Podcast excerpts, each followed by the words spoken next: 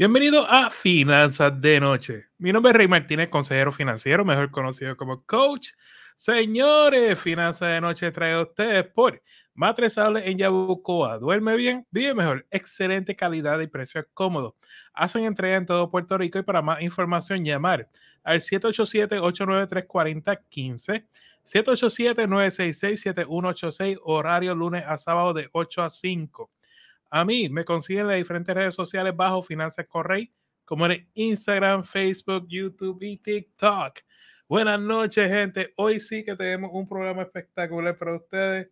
Ustedes saben que llevamos eh, anunciando estos días eh, un taller que se llama Cómo mejorar o reparar tu crédito, ¿verdad? Por ti mismo. Y va a ser el próximo 6 de marzo junto a los colegas Feria. Así que lo que hicimos hoy, en la noche de hoy, invitamos a los colegas May y Feli para que estén con nosotros. Bienvenidos, chicos, a lo que es Finanzas de Noche. ¿Cómo estamos? Un placer siempre estar aquí. Estamos contentos. Hola, hola, buenas noches. Buenas noches, ¿verdad? Buenas noches. Contentos de esto, gracias. Saludos a todo el mundo. So, hoy eh, el tema es cuánto por ciento debo usar de la tarjeta de crédito, ya que estamos en el ambiente del taller y todas estas cosas. Así que ustedes, como son los expertos, yo creo que ustedes deben hablar sobre el tema un poco. ¿Es justo? Sí, sí, este, creo que justo. Este, so, hablemos de esto, ¿verdad? se escucha mucho, ¿verdad? Que lo del 30%, lo ideal es que no utilicen más del 30% de tu tarjeta de crédito. En sí, esto es una recomendación. Este, no es como que una ley que haya que tú tienes que utilizar menos del 30%, sino que es una recomendación porque cuando una persona está dando un consejo, ¿verdad? En las redes sociales, un artículo o algo, uno le está hablando a miles o cientos o cientos de miles de personas en casos o miles de personas. So, ese es el consejo que le, puede le va a aplicar a la mayoría de las personas y es más fácil de manejar. Eh, pero en sí lo importante es que no se reporte una utilización alta en tu reporte cuando se envía la información de tu cuenta de tus tarjetas de crédito a los buros de crédito. Hay una fecha eh, que esta información se envía cada tarjeta es diferente y esta fecha no está en tu estado de cuenta. Es una fecha que para tú obtenerla tienes que llamar a tu tarjeta y saber cuándo es que ellos reportan. Hay bancos que te van a decir, mira, nosotros reportamos X o Y día. Hay otros bancos, yo creo que Chase te dice más o menos, nosotros reportamos esta semana. Este, pero así, esa es la fecha que tú tienes que asegurarte de no usar un por ciento más de 30%. Este, lo, eh, al, si tú quieres que se reporte una utilización excelente que te suba los más puntos, logra que en ese momento que se envíe la información sea de 1 a 10%. Si tú logras eso, tu puntaje de crédito va a subir. También pasa mucho que, y perdón, yo sé que estoy hablando todo. también pasa mucho que si se reporta 0% de utilización, eh, exacto, es malo, no quiere decir que te va a dañar tu crédito o se va a bajar los puntos ni nada es simplemente que no obtienes los puntos de utilización. O sea, si tú estás viendo que tu puntaje no está subiendo y se está reportando 0% de utilización, es eso, que debes de tratar de que por lo menos se reporte algo, sea un balance bien bajo, lo que sea. Ok, entonces, tú sabes lo que, lo, que pasa mucho con esto, es que hay una teoría y los muchachos, los, compañeros que están viendo esto en Facebook y YouTube, tengan la confianza de escribir sus preguntas. Yo, yo más o menos, ¿verdad? Eh, estoy pasando mis preguntas, las preguntas que usted me hace, es lo que voy, voy a bombardear para allá. Pero si hace la pregunta, pues mejor. Así podemos entablar una conversación con ustedes. So, yo creo que la pregunta famosa es, acerca del por ciento que uno debe tener de balance en las tarjetas de crédito y cómo, saludos, paludas, y cómo, y cómo eso afecta la puntuación de crédito, porque hay gente que dice, no, que si ten, usa hasta un 30% y otra gente le dice, no, usa hasta un 5%. Entonces, realmente eh, es válido porque yo lo miro desde la perspectiva de alguien que quiera comprar casa, ¿me entiendes? Y, de pronto hay muchas personas que no tienen una puntuación de crédito para comprar casa o no, no saben si tienen lo suficiente. y, una cosa que le dicen aquí, no, cogen un prestamito en el banco y, lo vas pagando, tú sabes. y te petan el préstamo un 16%. ¿Qué, cómo, cómo aquí, ¿Qué tú, tú, le recomiendas a esta persona que quizás está en esa posición de que quiere comprar casa, no sé si tengo crédito, cómo, cómo lo brego? Ok, so, empecemos con lo de la utilización. La razón que, que, se recomienda tener una utilización baja, ¿verdad? Y esto son recomendaciones. Te recomiendan 30% porque pues, la aplica la mayoría de las personas. De 1 a 10 excelente, pero son simplemente recomendaciones. Pero la razón que se recomienda esto es porque uno de los criterios de cómo se calcula tu crédito es a base de la utilización, que es el del límite de crédito total que tú tienes, cuánto estás utilizando de tus tarjetas de crédito. Primero tenemos que, ahora luego tenemos que entender qué es una tarjeta de crédito. La tarjeta de crédito es una es dinero del banco que estamos utilizando. No es dinero adicional. Exacto, no es dinero adicional, es dinero del banco. So, cuando nos dan una tarjeta de crédito, el banco está tomando un riesgo. ¿Verdad? Porque es el dinero de ellos. So, como ellos calculan, como ellos ven, te ven a ti, es un ejemplo. Si tú tienes un balance alto en, tu, en tus cuentas de tarjetas de crédito, más riesgoso tú eres. ¿Por qué? Porque hay más probabilidades de que tú no hagas los pagos versus una persona que tiene un balance bajo que es menos riesgoso porque hay más probabilidades de que esa persona pague. So, por eso es que se ve cuando tú tienes balances altos en todas tus tarjetas de crédito, es como un red flag, es una preocupación para los bancos y cuando se verifica tu crédito, porque ven como que, wow, en la persona va a llegar un punto, hay muchas posibilidades de que él no pague esa tarjeta de crédito o ese balance, ¿verdad? En, en aspecto tuyo que estabas hablando de lo de casa, una de las cosas que se verifica es lo que es debt to, debt to income ratio, es que se dice si no me equivoco, eso, lo ideal es que sea de 35, 38%, podría estar mal porque estoy utilizando los números de la mente, pero es base de eso, cuánta deuda tú tienes, cuáles son tus ingresos, porque entre más alto tú tengas esa deuda, más probabilidades hay de que tú no vayas a pagar, que seas mala paga, ¿me entiendes? Y eso afecta, y por eso también es un criterio a la hora de verificar tu crédito. Y realmente una tarjeta de crédito es útil para mejorar tu crédito a la hora de comprar. O sea, y me voy me estoy yendo en base a comprar casa porque sé que, hay muchas preguntas por este lado.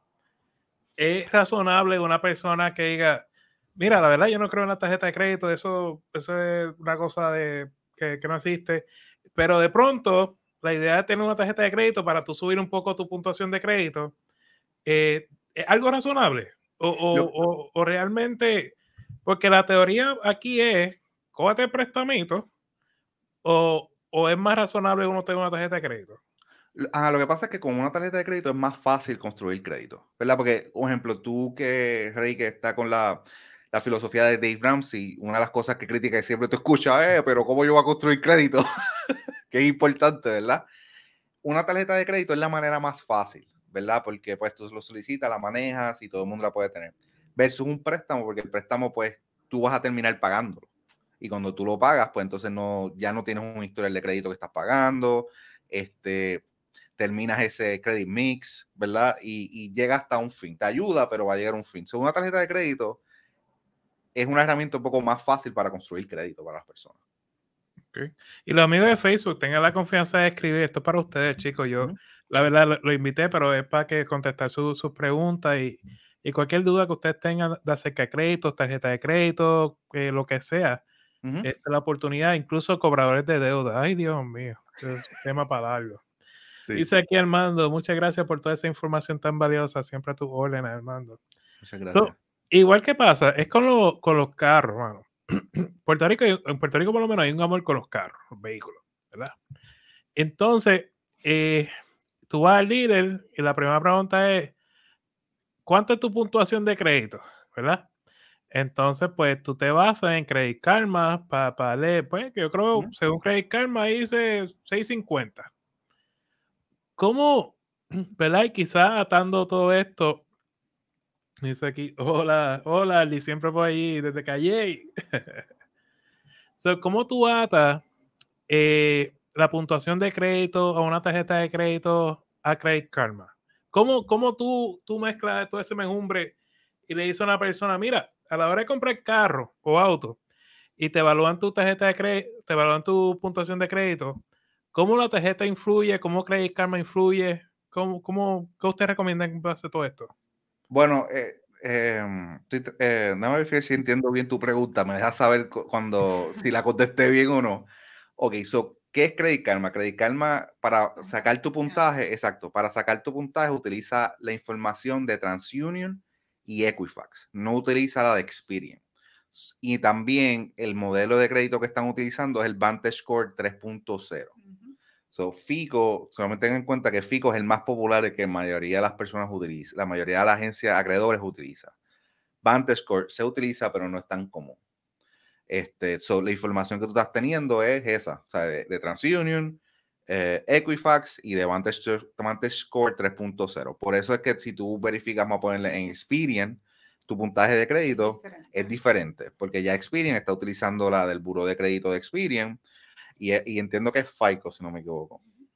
También están las aplicaciones de tarjetas de crédito que también te dan tu puntaje de crédito. Ellas utilizan diferentes criterios. Por eso es que tú ves una variación de, de tu puntaje de crédito porque están verificando lo de los de dos diferentes, del FICO Score o Vantage Score o de otro o de diferentes buros de crédito. este, y ambos utilizan diferentes ambos utilizan diferentes medidas a la hora de medir ese, esa puntuación. So, por eso lo, el número fluctúa. Puede ser muy parecido, muy cercano. So, el número fluctúa, pero ellos ¿verdad? utilizan cierta, eh, otro tipo, un, una, un por ciento de criteria que es diferente. Exacto. So, deberías de utilizar todas estas plataformas como más como una guía, ¿no? Como que, ok, Credit Karma dice que tengo esto, este es mi puntaje, ¿no? O sea, verifica en también otras aplicaciones que sean gratis y ya más o menos tienes una idea porque también pasa de que ciertas tarjetas de crédito o ciertos préstamos no reportan a los tres buros de crédito, solamente pueden pasar, puede pasar que solamente reporta a dos o solamente a uno. por eso es que también va a variar en cada buro de crédito. Oye, amigos de Facebook, le, invito a que compartan este live, denme like ahí para efecto de que se siga compartiendo eh, lo que estamos hablando aquí acerca de crédito y finanzas personales. Tengo varias preguntitas por aquí. Dice, saludos Rey, fiel seguidor tuyo. Chévere, qué bueno. Gracias a los métodos de aumentar el crédito me ha ayudado. Exacto, yo creo que, que sí, el crédito es parte del plan financiero, es importante también entenderlo. Pregunta Heidi, ¿Credit Karma es mala? No, una guía. o sea, es una guía, ¿me entiendes? Credit Sesame, Credit Karma, igualmente puedes utilizar la, las aplicaciones de tu de las tarjetas de crédito. En verdad es una guía. Exacto. Y para ser gratis no está mal. Exacto. Para ser gratis ah, va a ser lo mismo. Que, o sea, lo, es, las eh, recomendaciones. Ah, exacto. Lo único que tienes que estar pendiente son las recomendaciones que te está diciendo Credit Karma de tarjetas de crédito. Porque así es, como, en verdad, así es como ellos hacen dinero. Este, American Express, todas estas compañías, exacto, le pagan a ellos para promocionar sus productos y entonces te hacen un soft inquiry diciéndote como que, ah, estás preaprobado esta tarjeta pero... O esta tarjeta es mejor para ti. Exacto, pero es simplemente promoción y no necesariamente porque dice que tú estás preaprobado una tarjeta en Credit Karma te la van a aprobar. porque no están haciendo un hard y que están verificando bien tu puntaje de crédito. Y yo creo que ID tiene la misma pregunta por donde yo iba, y es, tú vas al dealer, chévere, y no tiene que ser el dealer, esto puede ser cualquier cosa. Eh, tú andas con el pensamiento que, que ando con la puntuación de Credit Karma, el dealer va, te lo pasa por otro eh, burro de crédito y tú pensabas que tenía 650 o 700 y viene el, muchacho o la muchacha que está vendiendo, no, es que tú tienes 20 puntos menos a lo que tú tenías. Entonces la pregunta viene de ID, no cambia mucho por lo que está explicando, o sea, ¿por qué la diferencia entre Credit Karma entre, y los diferentes buros? Por el modelo de crédito que, ah, utilizan. Ajá, porque... ¿Mm? So, VantageScore, ¿verdad? Ellos tienen los mismos criterios, ¿verdad? Que si, no, eh, por ejemplo, FICO, 30%, eh, no debes utilizar más de 30% de tu tarjeta de crédito, etc. So, VantageScore tiene lo mismo, pero el por ciento, en vez de 30, si no me equivoco, es 40. Exacto, es 40, es eh, parecido. es bien parecido. por eso el, el, el, modelo lo que hace es que va a cambiar los, va a cambiar los números, por eso no es el, el mismo número. Sí, entonces Credit Karma utiliza este, TransUnion y este, Equifax. Y entonces, pero no, no, utiliza Experience. O si tú fueras un dealer y el dealer saca el buro, este, la información del buro de crédito de Experience, va a ser completamente diferente a lo que tú has obteniendo de Credit Karma porque está están utilizando otro, otro buro de crédito. por eso es que hay tanta diferencia a veces entre donde tú verificas tu crédito y por qué eso varían tanto los puntajes. Qué chévere. Dice por aquí, María, eh, qué bueno que por lo menos ya era hora que personas como ustedes nos estén ayudando a mejorar nuestras finanzas y personas que no saben cómo hacerlo. Ahí están ustedes, los felicito. Muy bien, gracias María, siempre por el apoyo. Creo que junto con los colegas estamos dispuestos a, a darle la mano, ¿verdad? Lo que nosotros hemos aprendido. Oye, una pregunta, Marifelia, quizás me estoy saliendo del tema. ¿Cómo ustedes llegaron a esto de las finanzas? Este, como nosotros llegamos fue que mi hermano, este, el menor, este, él empezó a aprender de finanzas personales y entonces me empezó a tratar de inculcar, mira, Félix, tienes que invertir, tienes que ahorrar, tienes que, que, invertir en fondos indexados, tienes que hacer esto y lo otro. entonces yo lo miraba y decía, tú caíste en algo piramidal. Utiliza los puntos. Exacto, utiliza los puntos. Yo pensaba, este, este lo metieron en un timeshare, este me está vendiendo algo, en algo pirámide. Pero poco a poco empecé, empezamos como que, como que a caer, como fue como una burbuja que nos explotaron. Mm. Y entonces cuando nos explotaron esa burbuja fue que empezamos a aprender y a buscar información y empezamos a descubrir como que, ¿qué? Que si yo pago mis tarjetas a tiempo no pago intereses y yo tengo cashback, que si yo invierto en ciertas acciones me pagan dividendos, este, que la bolsa de valores enseña, tú sabes, que a largo plazo, ¿me entiendes? Tú sabes, tu dinero tú lo puedes hacer crecer, ¿me entiendes? Y, y es como una burbuja que te, que te explotan y entonces empiezas a buscar mucha información y te das cuenta, wow, así es como realmente es que funciona el dinero. Yo creo que cuando uno entiende eh, acerca de finanzas, a mí me pasó lo mismo. O sea, una, una situación de, de problemas, pues me dio, tuve que, aprender acerca de finanzas personales y, y me, se me dio la oportunidad de, de, enseñar, ¿verdad? Lo que yo sé. Y por eso que, que andamos, yo creo, todos en este revolú. Dice por aquí, María, lo recomiendo a usted un 100%. Ay, es cierto, María, qué bueno. Por eso siguen a Finanzas Correy. Vacilando. Eh, saludos, gracias por compartir su experiencia y conocimiento. Dice Edwin, saludos, fiel seguidor. Quisiera invertir al menos una cantidad mensual en fondos mutuos, según nos recomienda, pero tengo dudas duda de cómo se reproduce y los riesgos que pueden haber. Yo creo, y, yo creo que eh, tanto ustedes como yo podemos hablar un poquito del tema. No somos asesores financieros, debemos aclarar eso, ¿verdad? Esto es básicamente una opinión, ¿verdad? Y como yo siempre digo, esta es mi opinión y su dinero y usted hace lo que usted quiera con su dinero, ¿verdad? Cuando eh, ustedes ya están invirtiendo, chicos, ustedes, están envueltos ya en fondos. ¿Y cómo, cómo ha sido la experiencia, sin hablar de números concretos, sino en general?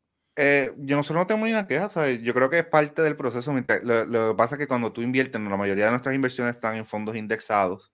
Este, cuando sea, tú ves la data, ¿verdad? Soy una persona que veo la información y tú ves la data, este, la bolsa de valores en promedio, cuando tú inviertes en mercado, tienes un retorno de 8 a 12%, dependiendo, este, ajustando por inflación.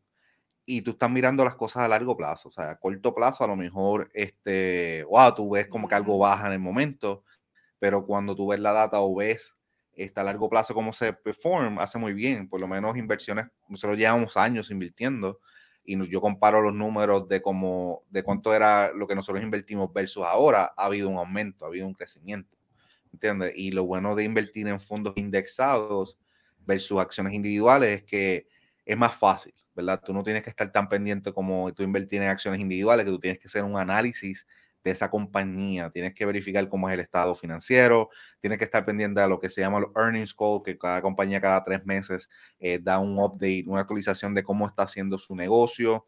Tienes que estar verificando cuánta deuda tiene, cuál, sabe, cuál es lo que dice Warren Buffett, por ejemplo, lo que es el mode, mode de, la, de una compañía, cómo es contra sus competidores, ¿verdad? este, si tiene una ventaja versus ellos. hay un análisis más grande versus acciones individuales versus fondos indexados que solamente tú, haces, tú verificas los números, si tienen cargos, pues, lo que es un expense ratio, cómo ha sido el rendimiento, qué es lo que sigue, qué índice que sigue, y entonces ya sigues invirtiendo en ellos, ¿verdad? Y la data está ahí, tú sabes, tú puedes buscar información de libros como los de Tony Robbins, este Total Money Makeover, este, ah, perdón, este, un Shakeover, ese es de Dave Ramsey. el de un, exacto, pero no, no, no, sé, él habla de fondos de los fondos mutuos, ¿verdad? Fondos indexados, yo creo que más bien va por la por el porcentaje de interés y cómo funciona el interés compuesto. Este, y, y, no, yo estoy de acuerdo, o sea, gente, miren, so, eh, lo bueno del mundo de, de, de, la inversión es que tú tienes tantas cosas para comprar, que es una maravilla, o sea, Tú puedes decidir si quiero invertir en fondos índice, como están haciendo ellos, MyFerry. Tú puedes decir, yo prefiero personalmente fondos mutuos, pero hay que saber escogerlo. Tú no puedes escoger cualquier fondo mutuo, tú sabes.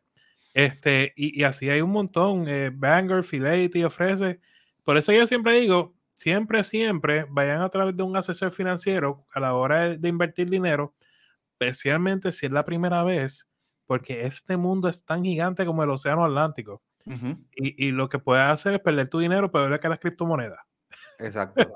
No, y saber el riesgo, porque a veces lo que pasa es que, y, que invertimos más de lo que estamos dispuestos a perder. Que cuando tú, cuando nos referimos a invierte lo que estás dispuesto a perder, es que no deberías de invertir dinero que no necesitas ahora para pagar ya a tus deudas y no deberías de invertir lo que es tu fondo de emergencia, ¿verdad? O sea, vez que tú tengas eso cubierto, pues entonces ya tú puedes seguir invirtiendo y hacer crecer tu dinero a, a largo plazo. Porque tú no quieres utilizar lo que tengas invertido para tu día a día, porque pues la bolsa de valores a corto plazo pues puede bajar. Entonces, si baja y tú necesitas en una situación de emergencia que necesitas sacar ese dinero, podrías perder dinero por eso. Por eso es que siempre se recomienda también que a largo plazo y que inviertas dinero que, que no necesites ahora. Claro, y eso para que te vean, ellos son expertos en crédito, pero eh, nosotros, aunque nos especializamos en ciertas áreas, no significa que no sabemos de las demás áreas, simplemente una especialidad, ¿verdad? Este, so, eh, y, de eso se trata. Yo digo, el plan financiero tiene que ser más grande que inversiones, tiene que ser más grande que comprar casa, es como que el todo, ¿verdad? Y como ayer traje a, tanto Domingo y a Maru, que son de seguro, y, Domingo, pues también como consejero, pues tú ves, tiene una persona en crédito, tiene un consejero, tiene una persona en seguro y vas creando tu equipo, ¿no? Esa es la importancia de esto. Así que, Edwin, para terminar de contestar tu pregunta, escríbeme por Messenger eh, para yo referirte a un asesor. Dice por aquí, quiero una asesoría con Rey, prepara planilla de contribución. No, ese es tu contable. no, eh, Janet, sin broma, escríbeme para, yo referirte a uno. Este, ¿qué, ¿qué, dice aquí? Que es cierto es que si tengo una tarjeta de crédito, hacer el pago tres días antes de cerrar el ciclo y 15 días antes de ese ciclo, sube la empírica. ¿Es cierto? Eh, yo he visto mucho esa recomendación, eso, es más un mito, este, como, mencionamos al principio de este, de, este live. La fecha clave, si tú quieres subir tu puntaje de crédito, es averiguar cuándo es que se reporta la información de tu crédito a los buros de crédito. Eh, eh, tu información de tu cuenta a los buros de crédito. Tú llamas a tu tarjeta, mira cuándo enviar la información. Y esa es la fecha que tú tienes que asegurarte de que tú tengas una utilización baja. Si logras que sea de 1 a 10% es excelente, pero por lo menos que sea menos de 30% esta fecha no está en tu estado de cuenta. Tienes que llamar a tu tarjeta de crédito directo y preguntarle cuándo es que ellos reportan la información de mi, de mi cuenta a los buros de crédito. Y luego pagar el balance Exacto. antes, ¿verdad? del due date. Exacto, antes o, o, en el día de pago. este, pero eso es lo más, eso, si tú estás hablando de estrategia, pues esa será la mejor estrategia, llamar, verificar cuándo ellos reportan, asegurarte que en ese momento tener un, eh, unos días antes que tienes un balance bajo y después pagas tu balance este, el, el día de pago. Pero una estrategia más fácil, que lo que estamos hablando es, este, tú, puedes mantenerte utilizando el 30%, no pasarte del 30% del límite de crédito y entonces pagar tu balance en su totalidad el día de pago, que es más fácil de manejar. Excelente. Oye, amigos de Facebook, por favor, denle like a este live si les gusta, les gusta el contenido, por favor, compartan. Para nosotros poder llegar y seguir compartiendo este mensaje, nosotros lo que queremos es llevar un mensaje de esperanza, de libertad financiera para que las personas vean que, que sí, que, que, se puede, podemos cambiar nuestro futuro, ¿verdad? Paso a paso y un día a la vez. Eh, dice por aquí, tengo el plan 106 del gobierno, está dividido en dos partes. Una del gobierno 28%, que solo me da punto .40 y sube y baja, el 78% está en otro lado, lo que me da casi 6%, que cómo puedo pasar a toda una sola, nada más que me... Ajá. O puedo buscar otra que me rinda más o menos la mitad. So, eh, Vos, yo la recomendación va a ser que te me reúnas con un asesor financiero para que vea cómo tú tienes distribuido las inversiones dentro de tu plan 106, porque muchas veces dentro del plan hay una categoría que se parece a una cuenta de ahorro, ¿está bien? Y lo que no queremos es que tengas tu dinero ahí invertido porque no estás haciendo nada dentro de una cuenta de inversión. Así que escríbeme aparte, escríbeme en Messenger para referirte a un asesor financiero que se siente contigo, ¿está bien? Excelente pregunta. Gracias. ¿Y qué va? Entiendo tu preocupación. Sí, estamos todos preocupados. Tenemos el taller Cómo mejorar para tu crédito el próximo 6 de marzo a las 8 de la noche, chicos. Yo espero nos acompañe. Estamos con los compañeros y colegas May y Feli. Estamos casi, vamos a estar casi dos horas y cuidado que es más contestando todas sus preguntas. Y, y yo creo que una, una, dentro de también vamos a estar hablando acerca de los cobradores de deuda. ¿Nos pueden hablar un poco qué temas vamos a tocar sobre eso? Este, vamos a hablar de ¿sabes? lo que está permitido que un cobrador de deuda pueda hacer, ¿verdad? Hay muchas cosas que muchas ellos... Leyes que ah, exacto muchas leyes que nos pueden proteger. Se supone que ellos no te llamen antes de las 8 de la mañana, después de las 9 pm, que no llamen a tu trabajo. exacto, no te amenacen. Este, so vamos a discutir todo eso. Este, vamos, a, discutir cómo funciona el crédito. Exacto. Y, y, la parte... maneras de cómo, cómo puedes repararlo. Exacto, pero cómo funciona también las disputas, las indagaciones, este, cómo, qué son las colecciones como tal, eh, qué son los charge-offs que también aparecen cuando tú tienes una cuenta pérdida que, es, ¿verdad? Porque tú vas a ver un charge-off y, después vas a ver una colección y cómo esto afecta tu puntaje de crédito, ¿verdad? Y el, impacto y todo eso. Eso lo vamos a definir.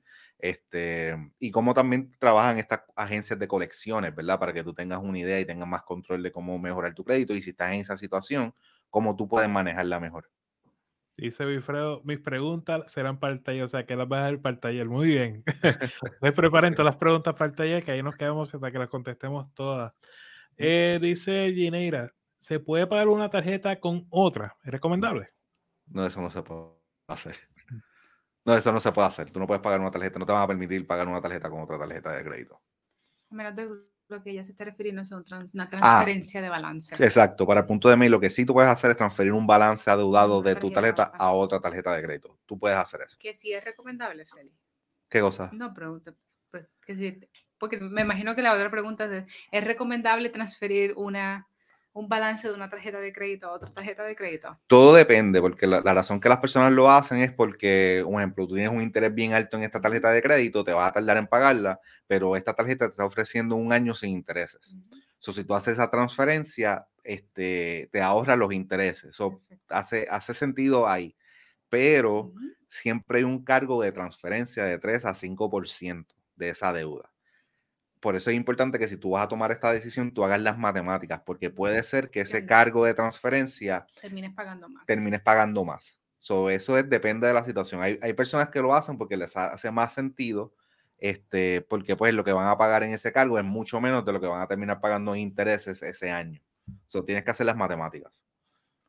Tú sabes que este, ahora, hace un tiempo atrás, eh, yo creo que eh, hubo, tuve un cliente que lo que estaba es sacando dinero de su tarjeta de crédito, ¿verdad? Entonces las tarjetas de crédito oh, tienen, tienen, dos, tienen 2%, de, de, de, interés, ¿no? Una que es, uh, ¿cómo es que le dicen cuando sacas dinero de la tarjeta? Cash advance. Cash advance. Y el otro viene siendo cuando la usa. De interés. Entonces, el pago, la diferencia en interés, chicos, era una cosa bárbara. Rey, esto es un excelente tema para un live o hablar en el taller y todo, porque eso, esa técnica de cash advance, hay muchas personas que, que hablan, ¿verdad? En las redes sociales tú escuchas de todo. Entonces, ah, hablan mucho de, ah, tú puedes este, invertir en tu negocio con una tarjeta de crédito, puedes comprar propiedades, ¿verdad? Este, con una tarjeta de crédito. Solo lo que te están recomendando hacer es hacer un cash advance de tu tarjeta de crédito y entonces utilizar ese dinero para, para invertirlo. Y a veces lo, que hacen es que te recomiendan una tarjeta que tenga 0% APR en, por, un año o algo así, por 12 meses. Ah, que tú no vas a pagar intereses, vas a sacar el dinero de la tarjeta de crédito y puedes invertir en un negocio. Pero como estás mencionando, el porcentaje de interés es súper alto de un cash advance. O sea, es mucho más alto que el de una tarjeta de crédito normal. O sea, estamos hablando de los 20 y pico, casi llegando casi a los 30, dependiendo más hay ciertos cargos y todo. So, si tú vas a hacer esta técnica, porque lo recomiendan mucho, si tú eres una persona que va a coger ese cash, cash advance para reinvertirlo, el nivel de lo, el riesgo que tú estás asumiendo es bastante alto. ¿Me entiendes? Puede ser que funcione y a lo mejor tú tienes suerte y a lo mejor el negocio que tú tienes y te funcionó. Pero el nivel de, de, de riesgo que estás asumiendo es muy alto porque estamos diciendo que tú tendrías que ser profitable, hacer dinero de ese negocio en menos de un año, para entonces por pagar esa tarjeta sin esos intereses, porque a la vez que eso pase, vas a tener unos intereses por las nubes y esos 20 mil, 30 mil, 40 mil dólares que cogiste para tu propio negocio te va a salir súper alto con, con, el interés que va a terminar pagando con el cash advance. Brutal. Dice por aquí, ¿es cierto que es bueno tener una tarjeta de crédito por mucho tiempo? Sí. porque uno de los criterios para calcular tu crédito es la longitud de tu crédito, que es 15% en tu FICO score. Por eso es que se recomienda que nunca canceles una tarjeta de crédito. Siempre y cuando no tenga un cargo anual. Exacto. Si no está maximizando la tarjeta, pues entonces ahí la cancela. Déjame ver si entiendo esta pregunta. Esa transferencia es sin perder la tarjeta que uno tenga por más tiempo, ¿verdad? O sea, Exacto, no se cancela la tarjeta. O sea, tú haces la transferencia y tú mantienes la cuenta abierta, no, no pierdes la tarjeta de nada. Solamente porque ese balance ya no lo tienes en esa tarjeta. Exacto. Dice Wilfredo, es porque cuando recibes cash advance o cashback, el porcentaje es fijo, también puede ser variable, pero se adjudica el porcentaje al momento de retiro del efectivo. ¿Ok? Yo sé que el porcentaje es un montón. Sí, el porcentaje es, este, es más alto, es bien alto. Y es, yo, nosotros siempre decimos, nosotros nos recomendamos hacer cash advance porque el porcentaje es demasiado alto. es muy, es muy riesgoso y básicamente este, estás utilizando dinero que no tienes, ¿verdad? es mejor irte con la ruta de un préstamo porque los préstamos por lo menos tienen un interés fijo, tú sabes, y los intereses son mucho más bajos comparado con una tarjeta de crédito. Si no, te, te, te descuida, terminas tu espetado con 18%, fácil pero fácil, muerto de la risa. Eh, dice aquí, estoy de acuerdo contigo, chévere. Pues muy bien, ya se nos fue la media hora, aquí me descuide yo. gracias, Mike, gracias, Felipe, por estar con nosotros hoy en Finanzas de Noche. Gracias a ti. Gracias por la invitación. Gracias por la invitación. Saludos a todos. Buenas noches.